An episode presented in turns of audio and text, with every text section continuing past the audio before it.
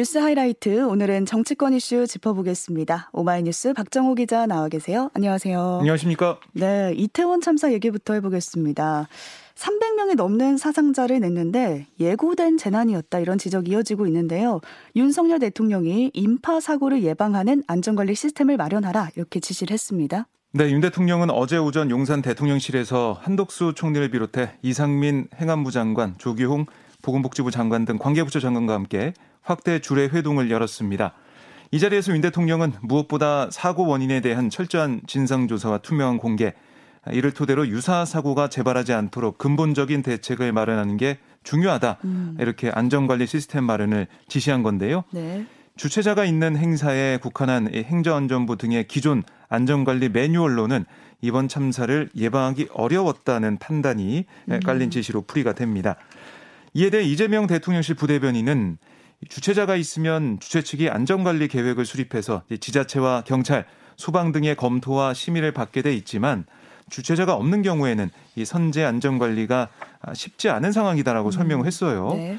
그러면서 이 지자체가 주최하지 않는 행사라고 해도 지자체 판단으로 최소한의 안전 조치를 위한 차량이나 인원 통제를 경찰에 협조 요청할 수 있고 경찰 역시 안전사고가 생길 수 있다고 판단하면 지자체에 통보하고 긴급 통제 조치를 하는 내용을 앞으로 논의하게 될 것으로 보인다. 이렇게 덧붙였습니다.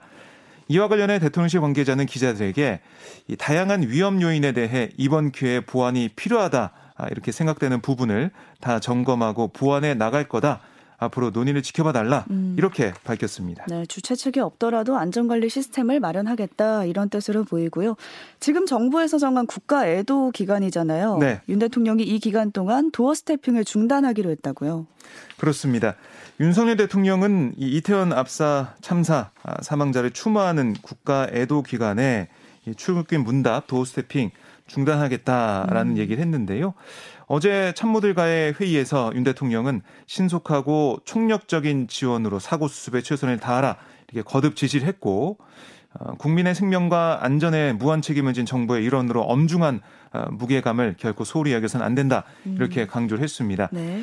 그래서 김은혜 이제 수석의 브리핑을 통해서 어, 전해진 내용이 함께 슬퍼하고 위로해야 할 국가 애도 기간 윤 대통령은 도어 스태핑 하지 않기로 결정을 내렸다 이렇게 얘기를 했는데 국가 애도 기간은 이번 주 토요일인 5일까지입니다. 음. 김 수석은 지금의 아픔과 충격을 아, 가족의 마음으로 함께 나눠주고 있는 언론인 여러분들도 널리 양해해 주리라 믿는다. 이렇게도 밝혔습니다. 네, 그럼 애도 기간이 끝나고 한 다음 주부터는 도어 스태핑이 진행될 걸로 보입니다. 유가족들을 위한 지원도 챙겨지고 있는데 지금 윤 대통령이 필요한 지원이 이뤄질 수 있도록 각별히 챙겨달라 이렇게 당부를 했고요. 네. 추경호 경제부총리도 적극적인 지원을 강조했습니다. 네, 추경호 부총리 겸 기획재정부 장관은 어제 기재부 확대 간부 회의를 통해서 아, 이태원 이 참사 수습과 피해자 구호를 위해 필요한 경우 예비비를 포함한 각 부처 예산 어, 이 전용 이걸 좀 검토하겠다 이렇게 밝혔어요. 네. 사고 수습과 구호를 위해 관계기관과 아, 계속해서 협조를 해야 되기 때문에 이런 것들까지 검토한다. 또 신속한 행정 재정적 지원에 만전을 다해달라 이렇게 강조를 했습니다. 사고 수습 관계 부처의 예산이 부족할 경우에는 예비비는 물론 다른 부처의 예산을 활용하는 방안도 살펴보라 음. 이런 의미로 풀이가 되는데요. 네. 그러니까 신속하고 효과적인 지원 대책을 강조한 겁니다. 한편 정부가 이태원 참사 사망자의 위로금 2천만 원, 장례비 최대 1,500만 원 지급하기로 했고요. 음. 부상은 정도에 따라 500만 원에서 1,000만 원이 지급이 됩니다. 네, 또 앞서 뉴스퀵에서도 잠시 다뤘었는데 이번 이태원 참사로 학생도 다쳤고요. 외국인 사상자도 발생을 했거든요. 네. 정부가 외국인 사상자에 대한 지원 의사도 밝혔습니다. 네, 박진 외교부 장관은 어제 국회 외교통일위원회에서 아, 외국인 사망자 장례 지원 또 보상 위로금 부분에서 아, 외국인 사상자들이 차별을 받아서 안 된다 음. 아, 이런 예, 질의를 받고 외국인 사상자도 우리 국민에 준해서 가능한 지원이 이뤄질 수 있도록 검토 중이다 이렇게 답을 했는데요. 이 법적 근거에 대해서는 어떤 얘기를 했냐면 재난 및 안전관리 기본법에 따라서 이 특별 재난 지역으로 선포된 지역에 대해서는 내국인에 준해서 음. 외국인도 지원을 할 수 있다 네. 이렇게 설명을 했습니다. 아, 또이 유가족의 입국 편의를 제공하기 위해서 해당 지역 내 우리 공간을 통해 필요한 조치를 할 예정이고 사망자가 발생한 해당 주원 공간에 장관 명의의 서신을 별도로 발송하고 위로했다 이렇게 설명을 했습니다. 네. 이번 참사를 겪으면서 모든 국민이 바라는 게 있다면 이제 다시는 이런 일이 일어나지 않는 걸 텐데요. 정부도 재발 방지 대책을 만들겠다 이렇게 확언을 했는데 이가 중, 이 가운데 지금 이상민 행정안전부 장관의 발언이 파장을 낳고 있습니다. 네, 어, 이상민 장관은 그제 정부 서울청사에서 열린 긴급 현안 브리핑에서 이태원 참사와 관련 어떤 얘기를 했냐면 특별히 우려할 정도로 많은 인파가 모였던 것은 아니다. 음. 경찰이나 소방 인력이 미리 배치함으로써 해결될 수 있었던 문제는 아니었던 것으로 파악한다. 이렇게 밝힌 바가 있고요. 네. 아, 또 어, 뭐 어제 잘 알다시피 서울 시내 곳곳에 여러 가지 소요와 시위가 있었기 때문에 이런 곳으로 경찰 아, 경비 병력이 분산됐던 측면이 있다. 음. 아, 경찰 경비 병력의 상당수는 집회가 열린 광화문 이쪽으로 배치가 돼 있었다라고 말을 했습니다. 이 발언은 국민의 생명과 안전을 최우선에 둬야 할 행안부 장관의 책임 회피성 발언이다. 음. 이런 질타가 쏟아졌습니다. 네, 이 발언을 듣고 나서는 이제 국민들 입장에선 책임을 회피하는 거 아니냐 이런 기분을 느꼈기 때문에 이제 논란이 됐는데요. 어제도 같은 취지의 발언을 해서 논란을 키웠습니다. 네, 이 장관은 어제 서울시청 앞 광장에 마련된 이 합동 분향소 조문한 다음에 아, 다시 기자들과 만나서 음. 어, 이 비슷한 발언을 했는데요. 아, 이 장관은 이 전날 발언이 부적절하다는 지적이 있는데 같은 생각이냐 음. 이런 기자들의 질문에 정확한 원인을 알아야 앞으로 다시는 이와 같은 대참사를 면할 수 있기 때문에 경찰의 정확한 사고 원인이 나오기 전까지는 섣부른 예측이나 또 추측이나 선동성 정치적 주장을 해서는 안 된다는 그런 취지다. 이렇게 음. 답을 했습니다. 유가족도 반발을 하고 있고 결국에 사과를 하지 않았습니까? 그렇습니다. 아, 어제 오후 4시쯤 이상민 장관이 입장문을 통해서 이번 사고로 돌아가신 분들의 명복을 빈다. 재발 방지를 위해서는 정확한 사고 원인을 파악하는 게 무엇보다 중요합니다만 국민들께서 염려하실 수도 있는 발언을 해 유감스럽게 생각한다라고 음. 하면서 앞으로는 더욱 사고 수습에 전념하겠다. 이렇게 유감의 뜻을 밝혔습니다. 네, 사과를 하긴 했지만 여야 할 것 없이 지금 이 장관을 질타하고 있는데요. 야당은 어떤 입장인가요? 네, 이재명 대표는 이 어제 오전 국회에서 열린 당 최고위원회의에서 정부 당국이 이 이태원 참사에 대해 책임이 없다, 또 할 만큼 했다 이런 태도로 국민들을 분노하게 할 게 아니다. 아, 낮은 자세로 오로지 국민만을 위하고 모든 게 나의 책임이란 자세로 사태 수습에 최선을 다하고 집중해 주길 바란다. 이렇게 이상민 음. 장관을 겨냥했고요. 네. 정청래 최고위원도 사과할 사람들은 사과하지 않고 책임 있는 사람은 책임 회피성 말을 한다. 아, 책임질 사람의 책임을 묻고 같은 유형의 사고가 재발되지 않도록 철통 대책을 세워야 한다 이렇게 지적을 했습니다. 음. 네, 민주당에서는 또 이제 이태원 참사 대책 기구가 꾸려졌는데요. 네. 이 기구를 이끄는 박찬대 최고위원도 행정안전을 책임질 장관이 이 무책임한 발언을 할 때 이제 묻고 싶다. 아, 수습에 최선을 다해주길 바란다. 이렇게 얘기를 했습니다. 네, 정의당에서도 말이 나왔습니다. 네, 이정미 대표는 주최 측이 없었다거나 음. 경찰력 통제 여부와 무관하다. 또 당일 광화문의 집회 때문에 경찰력이 분산됐다.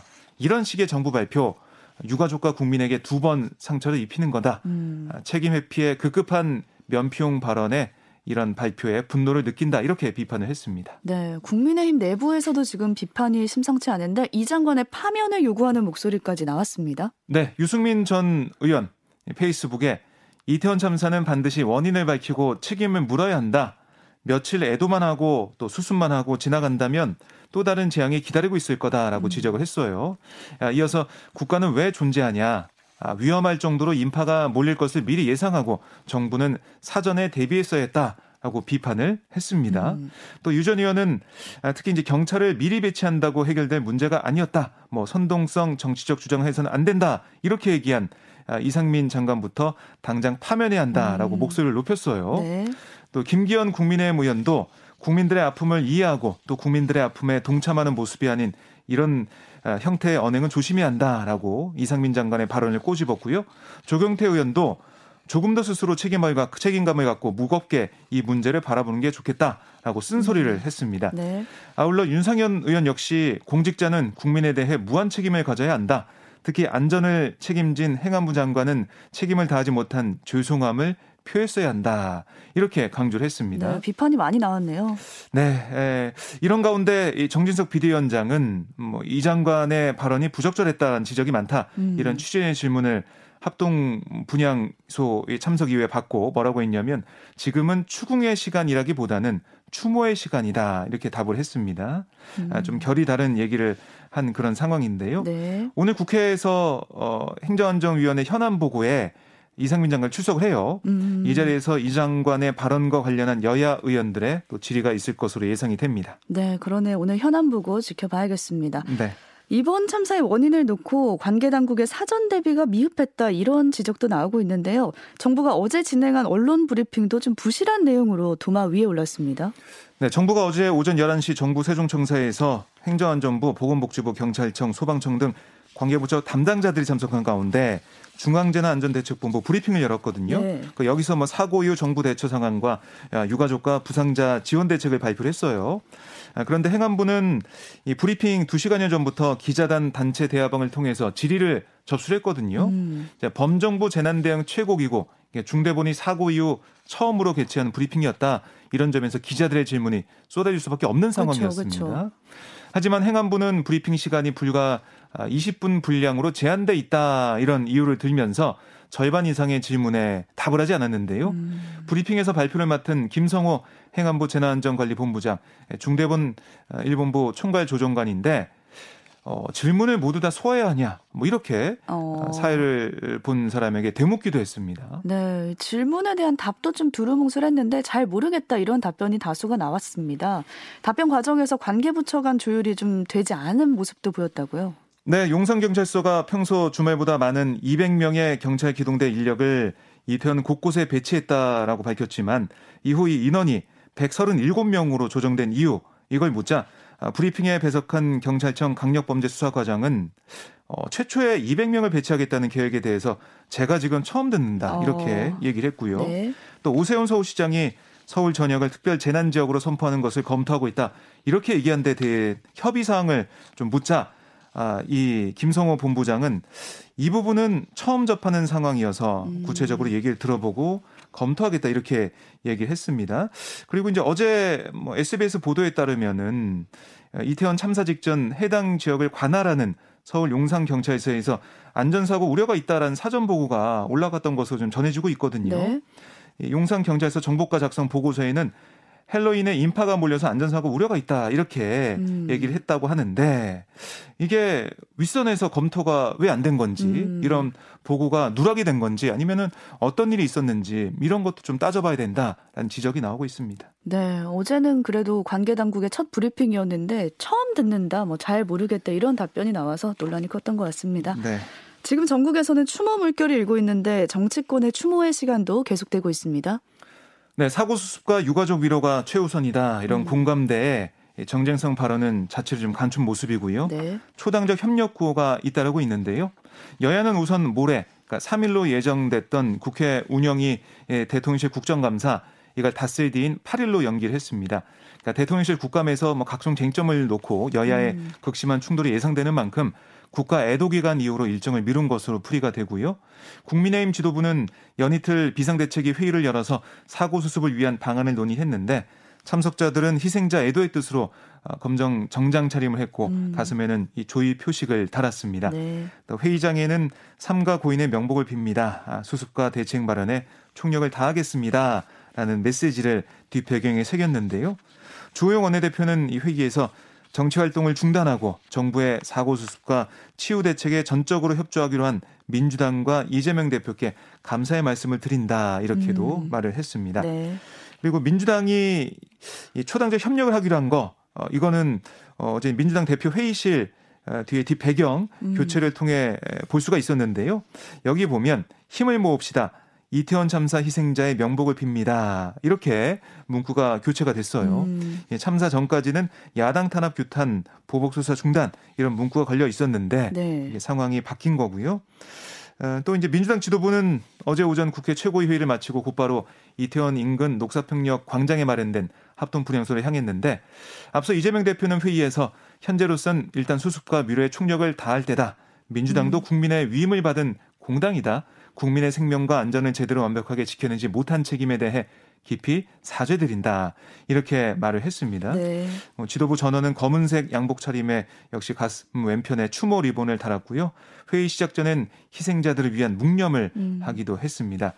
아, 민주당 의원들 뭐 참사 현장을 찾거나 지역구의 장례식장을 돌면서 희생자를 위로하고 어, 현장의 민심을 들으면서 정부와 여당에 대한 공세보다는 뭐 야당답게 음. 민심 전달이라는 역할을 하려는 분위기도 읽을 수가 있습니다. 네, 이제 양 당이 이렇게 정쟁도 그만두고 모두가 추모하는 분위기인데요. 이 가운데 민주당 서영석 의원의 술자리가 논란을 빚고 있습니다.